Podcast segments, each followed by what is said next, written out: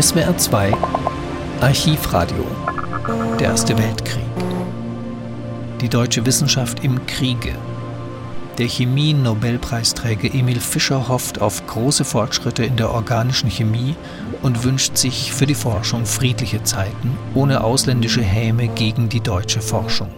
Fischer war Kriegsbefürworter, änderte aber später seine Meinung. Aufgenommen am 22. Oktober 1917. Deutsches Rundfunkarchiv. Länge zwei Minuten.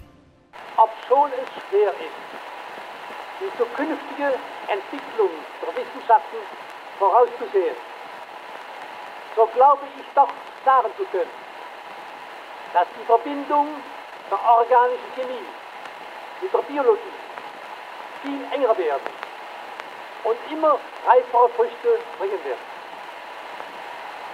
Im Besonderen hoffe ich zuversichtlich, dass es durch die Erzeichnisse der organischen Synthese gelingen wird, einen radikalen chemischen Einfluss auf die Entwicklung der Organismen zu gewinnen und Veränderungen hervorzurufen, die alles durch Züchtung Erreichbare weit übertreffen.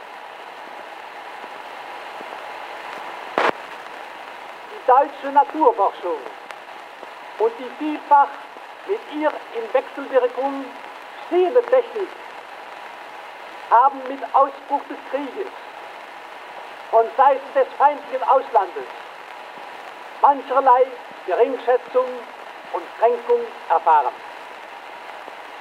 So bedauerlich diese Erscheinung auch sein mag, so sicher wird sie in ruhiger Zeit wieder verschwinden.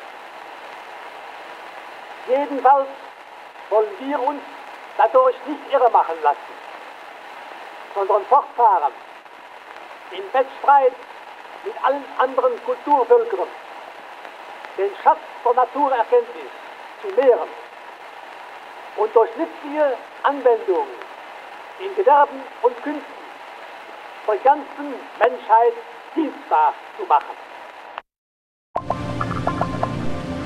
Sie hörten einen Vortrag von Chemie-Nobelpreisträger Emil Fischer über die Wissenschaft im Kriege.